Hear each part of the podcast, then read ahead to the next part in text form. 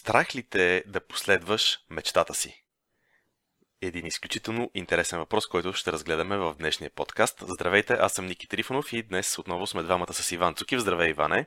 Здравей, Ники! Този въпрос, страх ли те да последваш мечтата си, всъщност е много актуален и макар, че много хора казват, не, мен не ме е страх да си следвам мечтите, на, пръв, така, на първо четене или ако ги попиташ веднага е така дефолтният отговор, отговора по подразбиране. Всъщност истината е, че всеки от нас а, успява да намери по някакъв начин в себе си скрити страхове, които му пречат да прави правилните действия които знае, че ще го водят по пътя към мечтата му, просто защото ни е страх от самите действия или ни е страх от а, това, което трябва да направим, за да трябва да излезем от зоната си на комфорт или просто ние имаме някакъв вътрешно, вътрешен страх, някакво вътрешно ограничаващо вярване. Искам да ви разкажа за една интересна история. Историята се развива преди точно 10 години. Не съм сигурен кой беше месеца тогава, за да кажа съвсем точно колко са като дни, но преди 10 години беше 2009 година. Аз бях на един, на един семинар. Бях на един семинар, в който така публиката участите на семинара доста често вземат участие в в самия семинар и а, имат възможност да говорят на микрофона. Аз от ден първи така искам да споделя нещо с цялата зала, искам да се изправя да кажа нещо и аз. Обаче ден първи аз си седя върху ръката, не смея да вдигна ръка. Ден втори аз си седя върху ръката и продължавам да не вдигам ръка. И вече трети ден си седи върху ръката и вече не ме е свърта отвътре, а пък ме е страх. Всичките страхове, ограничащи вярвания. Какво ще им кажа на тия хора? Това са глупости, което ще го споделя. Това не е важно. Аз не съм важен. Защо ще го споделям това нещо въобще с останалите? Вижте какви са всякакви такива хора важни и готини всичките тези неща за тези три дена, какво ли не ми се извъртя през главата. В същото време, гледайки водещите на този семинар, им се възхищавам, им се възхищавам и искам един ден да съм като тях. Искам един ден и аз да излизам пред залата и да говоря пред хора. А това нещо вече трети, трети ден не сме да направя едно дребно, елементарно действие, като това да си вдигне ръката, за да, за да стана да, да споделя нещо. Най-накрая направи го, между другото най-накрая го направих това нещо, но това нещо преди 10 години а ми се струваше супер, супер страшно. Въобще тогава не си представях, че с теб, Иване, ще правиме такива готини workshop ще говорим пред много хора и въобще нещата... Вълнението го има и до ден днешен. Вълнението го има и до ден днешен, но това, но, но това което се, се случи, че с годините постепенно тези страхове могат да бъдат преодолявани и това нещо наистина става на много така на малки, на малки порцики, на малки стъпки, защото от това да не сме да си вдигне ръката, ти знаеш, Иване, с теб в момента нямаме... Бих казал, че нямаме проблем да излезем да говорим пред стотина човека и да водиме цял ден един workshop. След като открихме силните успокоителни алкохола, няма никакъв проблем. Човек някой ще го вземе това на сериозно. и тогава ходи обяснявай, че нямаш сестра. Да, всъщност с времето тези неща те могат да бъдат, могат да бъдат от, обработени, отработени и истината е, че всеки от нас има някакви, някакви страхове, свързани с смелите си мечти, които иска да постига. Всеки от нас позволява на тези си страхове да, не, така, да, да го карат да заобикаля правилните действия, действията, които всъщност знаеме, дълбоко в нас знаеме, че трябва да направим, за да следваме мечтите си. Но въпреки това оставяме страха, за да направим някаква малко по-различно действие, някаква малко по-различна стъпка. И по- дори бих казал, че тези страхове ги оставяме по някакъв път и те са причината да не си поставяме въобще цели страха от провал, страха дори от успех. Говорили сме в предишни подкасти, че има както страх от провал, така и страх от успех и че една немалка част от хората, това е статистика, една най-малка част от хората всъщност ги е страх от успеха, но повечето от нас, нека кажем, че по-лесното за разбиране, повечето от нас ги е страх от провал. И това често пъти този страх, нали, дори е причината въобще да не си поставяме цели или пък ако си ги поставяме, то да ги дефинираме мъгляво, да не ги дефинираме ясно, защото когато не ги дефинираме ясно и ги дефинираме мъгляво, дали сме ги постигнали или не, също не е много ясно и съответно по този начин избягваме, избягваме момента, в който се чувстваме провалени. Много пъти сме говорили за това как всъщност в приятел за цели разрешава този проблем. Сега няма да задълбавам в темата. Знаем много добре, че се ангажираме с действия, а не с резултати в системата приятел за цели. Но тук имаме доста неща, които страха може да ни пречи. Да, наистина, ако, ако едни цели не са ако не те плаши една цел малко, това не е истинска цел, това си е един туду, както сме си говорили с теб. Една цел наистина трябва леко да е извън зоната на комфорта, леко да е предизвикателна, леко да те плаши. И точно ако не се научиш да, да работиш с плашещи цели, всъщност нищо не правиш. Да, а имаше един много готин израз, който if goals are not scary, they are just to do, т.е. това, което ти казваш, е, че когато човек каже, е, това ми е списъка с цели, а в него няма наистина нищо, което да е стречи, което да е леко плашещо, което да е леко разширяващо, това просто си е един to-do списък. Това не са, това не са истинските цели на човек, които той ам, трябва да следва. Всъщност, това, от което малко ни е страх, е нещото, към което трябва да се движиме. Страха е като показател. Страха е като нещо, което ни показва на къде всъщност, като някаква пътеводна светлина, на къде всъщност трябва да се движим. Даже се сещам има една много интересна концепция, не знам дали в момента ще сета на кой беше. Тя се казва не goal setting, а fear setting. Това можем да ами, направим един отделен епизод за това. Тим Ферис имаше един, един TED Talk. Да, точно за този TED Talk говоря. Мисля, че беше той. Да. Добре, защо, защо според тебе страха е посоката, в която трябва да се върви? Това малко, малко противоинтуитивно. Ами, а, малко е проти... да, противоинтуитивно. Всъщност, смелите ни мечти, защо са смели? Аз ще, върна така, ще, обърна така въпроса. Кога сме смели? Кога проявяваме кораж? Когато преди това какво имаме? Когато преди това имаме страх. Затова винаги говориме за смели мечти. Затова говориме за кораж. Значи, хората, между другото, по път съм забелязал, че бъркат. Някой казва, мен не ме е страх. Не бе, човек, теб те е страх, просто си много коражлия и успяваш нали, да винаги да преодолееш страха си много бързо. Има хора, които познавам, които са штракване на пръсти преодоляват страха си и просто действат. Какво е страха? Е това, което ни спира да направим някакво действие. И страха е това, което е свързано с нашите ограничаващи вярвания и според мен той много ясно ни показва кои са нашите истински цели, защото това ни е смелата, смелата мечта. Това е смелата ни мечта, към която ние искаме да се движим. Ако ти имаш някакво по-добър отговор на този въпрос, се радвам да чуя и твоето мнение.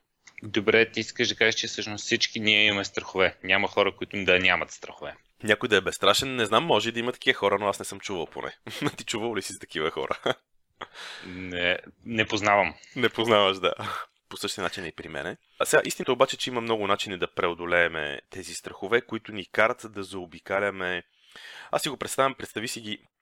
А, понеже ще знаеш, че обичам да си представям визуално нещата, представи си едни точици на един лист хартия и точиците трябва да човек вървейки от едната точица, трябва да мине през точиците и да ги свърже с едно с линийка, като най- от лявата страна, най-лявата точица е началото, където трябва да тръгне, а най-дясната страна е място, където иска да стигне и това е все едно движението по пътя към целта. И човек трябва да се движи от точка 1 до точка 2, от точка 2 до точка 3 и все едно да ги свързва с линейки. А страха е да. това, което ни кара да правиме обиколки около точиците. По някой път ни кара да правим цели кръгчета. Едно кръгче около точката, второ, трето, четвърто, пето. И се си намираме оправдание и си говориме шесто, седмо. И само споделяме с останалите как ще отидем към точка 2, но става осмо кръгче, девето. И така живота си върви, времето си върви, а ние все по по-бавно, все по-бавно се придвижваме от точка 1 до точка 2. После живот и здраве един ден стигаме до точка 2, но пак почваме да обикаляме около точка 2, почваме да правим някакви зигзаги, почваме да тръгваме не към точка 3, а нагоре в полиста перпендикулярно. И общото това страховете са общото причинителя на тези, на тези посоки, които всъщност не ни водят към, към следващата точка, която трябва да следващия майлстон, ако мога така да го нарека, който трябва да достигнем, за да си следваме целта. Но, както казах, има. Има начини. Има начини. Това, това е нещо, което много сме залагали и сме действали по него в приятел за цели, така че сега ще споделиме, ще споделиме тези методи, които приятел за цели, които те са няколко метода, които могат да помогнат да не правим тези обиколки около точките, между които трябва да минеме. Тоест да не, спира, да не се спираме от действията, които трябва да направиме. Искаш да споделиш коя е първата и според мен най-основна? Ами, реално цялата система е вградена да преодолява всякакви пречки, всякакви такива страхове, дори да няма в името на как да кажем, компонента от системата думата страх или пречка. А, и може да започнем с 90-дневните цели, както и малките стъпки. Те реално а, правят това упростяване и когато имаме една много голяма мечта, която може да изглежда страшна, супер далечна, примерно нея раздробяваме на тези компоненти и най-вече на е нещо просто и лесно за следващите 90 дена.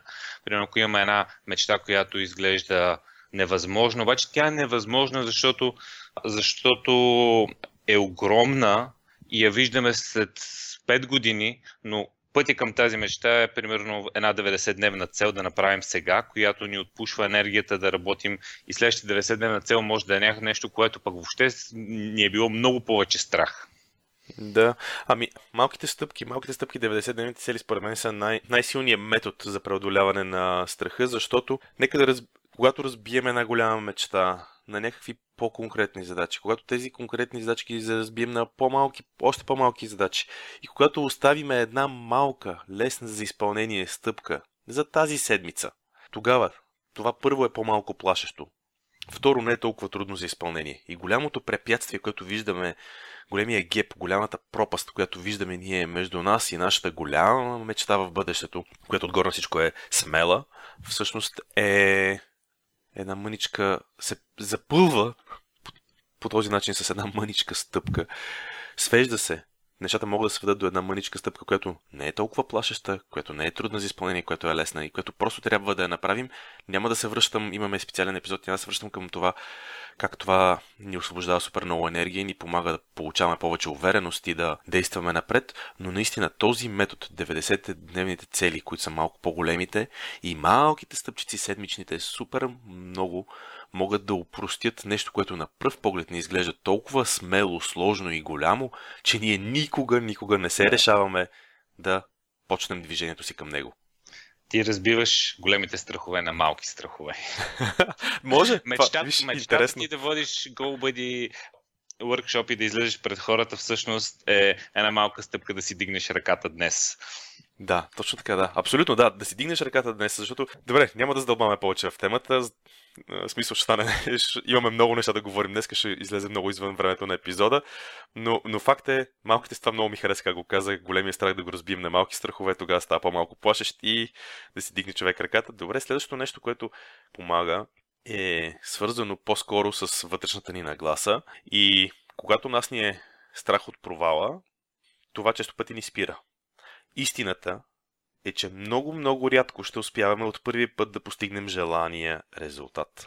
И сега, тук, идва, тук е ключ от палатката. Има много голямо значение как гледаме на това, което се е случило, не постигайки от първия път желания резултат. Ясно е, че няма да успеем от първия път да го постигнем този желан резултат. И ако това нещо гледаме на него и сме гледали винаги на него като на провал, тогава се получава така, че ние започваме да се страхуваме от това нещо. Да, не че не може да се получи от първия път, а по-скоро ще бъде Рядко сте това. изключение или пък а, някакъв късмет. И, и наистина най-добрите уроци, най-добрите уроци се, се учат от а, тези така наречени провали, т.е. това, което казваме, няма такова нещо като провал. Или успяваш, или се учиш. И, и ако възприемаш ученето като провал, наистина през цялото време ще се страхуваш да учиш. Както сещам се, докато го казваш това нещо, имам един приятел, който казва успехите оправят гардероба, провалите оправят характера. А, всъщност това, въпреки че продължава да го нарича той провал, всъщност какво значи провалите оправят характера? Означава точно, че това са уроци. Защото уроците са това, което ни помага да се развиваме и да се променяме, така че тук, нагласата, която имаме, това, което правим в приятел за цели, е, че 90-дневните цели винаги имаме измерване при тях, гледаме измерването какво ни показва и така преценяваме какъв е как, какъв е урока, звучи много общо, но преценяваме как трябва да коригираме курса, т.е. на база на опита си, как да коригираме курса, за да почнем да се движиме по-прицелено към резултата. И да, понеже... Искам да кажа сам, никой, никой не обича провалите и никой не обича тежкото учене и да минава през трудните моменти. Това, не, това си е цял мазохизъм, ако някой си ги търси. Но когато се случат, трябва да го възприеме като урок, а не просто като нещо, което нали, ние влизаме с цялата енергия, за да успеем, не за да се провалим. И просто някой да не си помисли грешно, че искаме да непрекъснато се проваляме нарочно, за да учиме повече.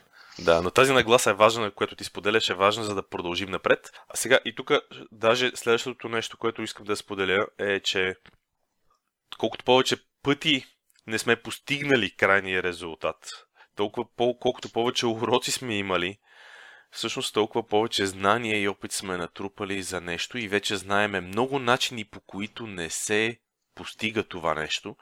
И когато сме направили и успешния опит, когато сме направили успешните действия, които сме видяли, тогава всъщност ние имаме супер богат опит и това, между другото, е момента, в който често пъти хората стават ментори.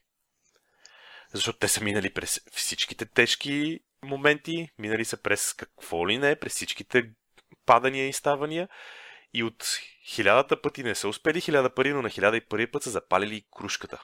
Помня, че нашите слушатели ще усетят кой, какво визирам като аналогия с кружката. Тук всъщност истинския успех идва тогава и много от нас искат да станат коучове, ментори и да почнат да отутре да правят някакви неща. И ми дама, първо трябва човек да падне доста пъти, за да може да покаже на останалите траповете по пътя и тогава да бъде, това е всъщност ролята на ментора, нали, който може да посочи, бе, тук имаш това, такива действия водат до такъв вид резултат, другите действия водат до другия вид резултат. И човек си преценява кой резултат за него е успех и кой не е. Да, общо взето, наистина е модерно да има така повече коучове и ментори, но да ти кажа честно, не знам дали хората осъзнават някой, който е истински, истински ментор, какво, през какво е минал и много често даже аз някои неща, които, които съм минал, предпочитам да, да не ги бях минал и да си бях останал просто Смисъл, смисъл мисълта ми е, че... Да не се бяха а, случвали, да имаш преди. Да не се бяха случвали. Да. А, да, когато си стигнал някакво ниво, то е било на цената на, на много тежки моменти. И, и тези тежки моменти нали, сте изградили като характер, обаче дали искаш да плащаш цената за тези тежки моменти е наистина такъв а, труден въпрос. Да. Аз тук единствено тази точка ще обобща, понеже си говорихме тук. В не се става ментор с позитивно мислене ми. Сам, само с позитивно мислене е определено, да. Не става. Въпрос е, ще завърша това нещо, тази точка с е, е, една мисъл на Айнштайн, която се сещаме, че лудостта всъщност е да правим едни и същи действия, а да очакваме различен резултат. Така че наистина, колкото пъти повече пъти не успеем да, да постигнем нещо и успеем не да го повтаряме после, защото ние може да си повтаряме една и съща грешка цял живот и цял живот да си това, това между другото не е, не е рядко срещано явление. Сигурно всеки от нас може да се сети за хора около себе си, които си повтарят една и съща грешка, получават си едни и същи шамари от живота. И, и така това се повтаря. Нали, така, с кеф си се повтаря. Докато не си научиш урока, си да. повтаряш същите грешки. Си повтаряш същите грешки, точно така. Идеята е, че нали, когато променяме обаче осъзнато начина по който действаме, тогава наистина можем да очакваме различен резултат, вместо да влизаме в сферата на лудостта, както казва Айнштайн. Следващото, следващото нещо, следващия начин да излеземе, какъв е според тебе най-добрият начин да излезем от фантазията на страха? Просто да почнем да действаме. Mm-hmm. Просто да почнем да действаме и както каза ти, аз се хванах за тази аналогия, просто си, да си дигнеш ръката което ще отключи пътя към, към голямата цел. Ако през цялото време, е, както ти разказа, три дена седиш, и това на мене ми се е случвало не на три дена, ами на месеци, три дена стоиш и само си мислиш и си разказваш едни истории и харчиш една така огромна енергия, която ако още първия ден просто беше направил това действие, ще, ще се отключи и въобще нямаше три дена да влезеш в този филм. Да. А някои хора са цял живот в филм. Ами, за това действията са супер важни. Аз веднага правя една съвсем кратка аналогия. Пространство на варианти се казва книгата на Вадим Зеланд. Вадим Зеланд. Вадим Зеланд. Някакси така са ударенията, не съм сигурен точно как. Вадим Зеланд, пространство на варианти. Той всъщност казва, че винаги когато имаме нещо, което ни спира и точно това е което ти казваш, че супер много ни харчи енергия и усилия и мисли и фокус в тази посока, всъщност той каза просто почни да действаш.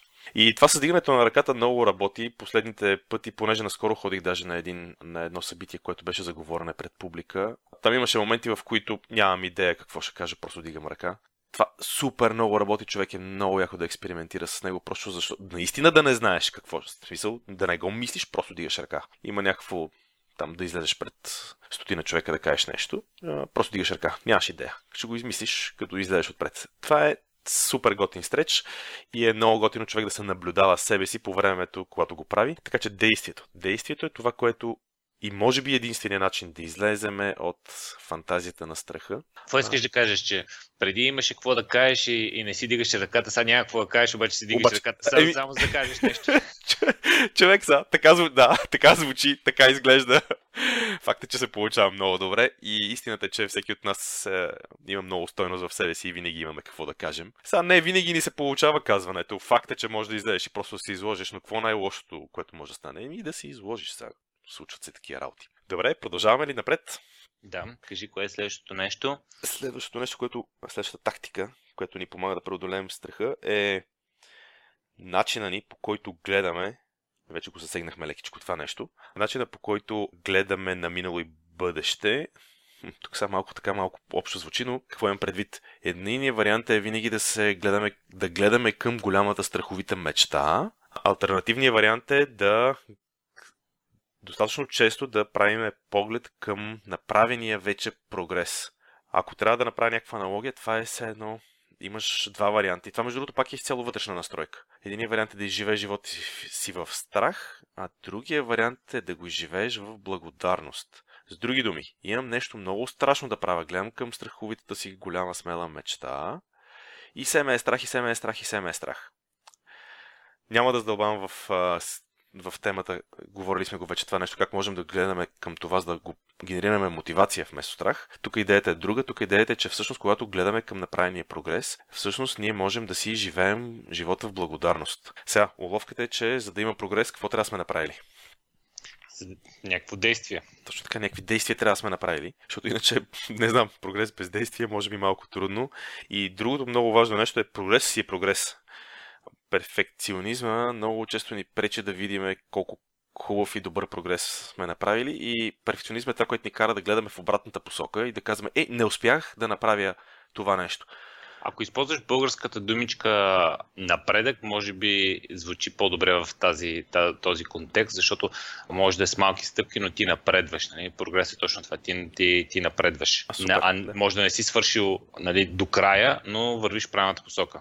Да, напредък. Всъщност напредък е да, може би по-хубавата българска, по-хубавия вариант за дума, защото колко пъти и всеки от нас се припознае в това, имам да свърша 10 неща. Свършил съм 9. Еми за десетото не ми е останало време, не са ми останали сили. По някаква причина. Колко често се самообичуваме за това, че не сме си свършили десетото нещо, вместо да погледнем назад и да кажем, леле, аз свърших цели 9 неща. Сигурно не теб ти е познато това, Иване. Абсолютно. Често, според мен често това се случва и не знам, според мен това е въпрос на гледна точка как гледаме на нещата. Каква е твоята позиция по темата?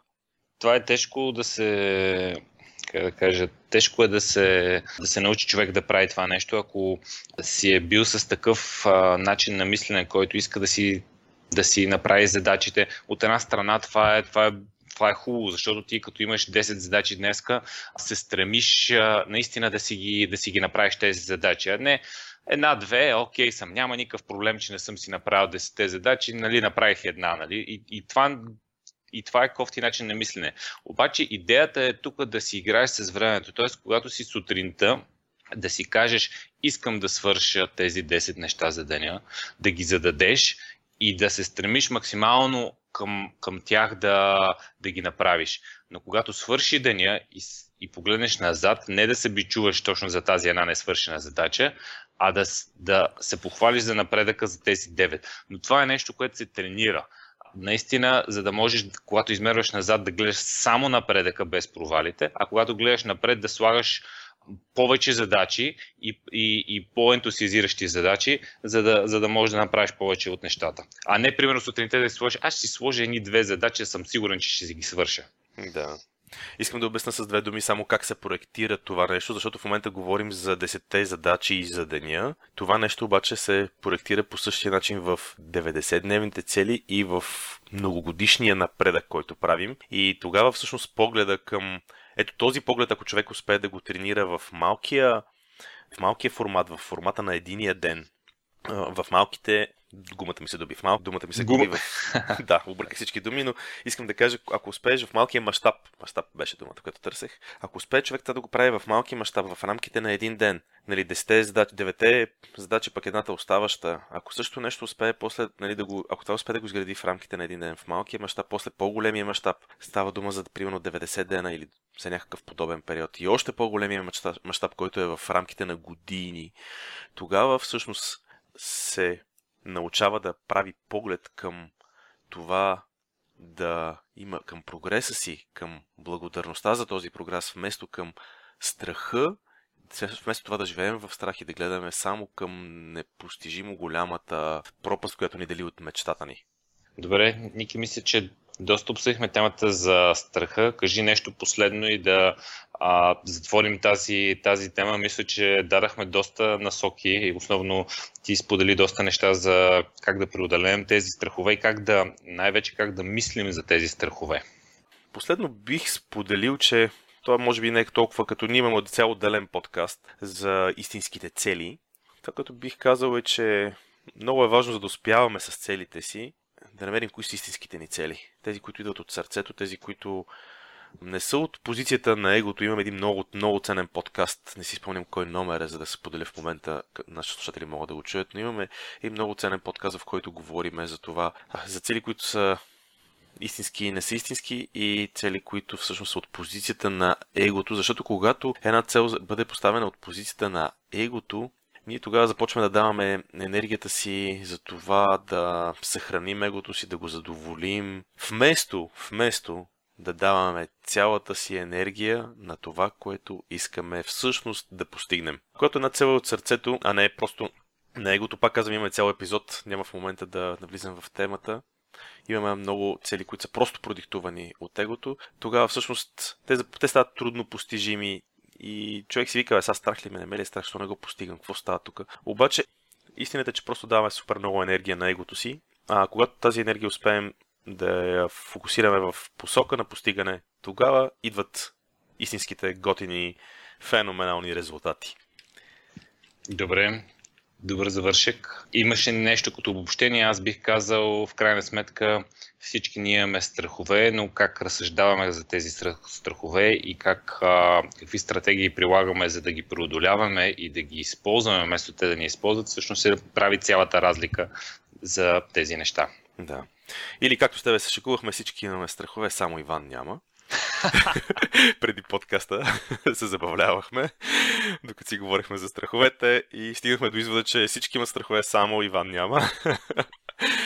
Всичко в рамките на шегата. Ами това е, това е от нас за този, за този епизод. А, до следващия можете да ни намерите в, в Google, пишете приятел за цели, записвате се по имейл за нашите хубави неща, които правиме, подкасти, стати и всичко друго. Това е, това е начина да се поддържате в, на вълната на постигане на целите.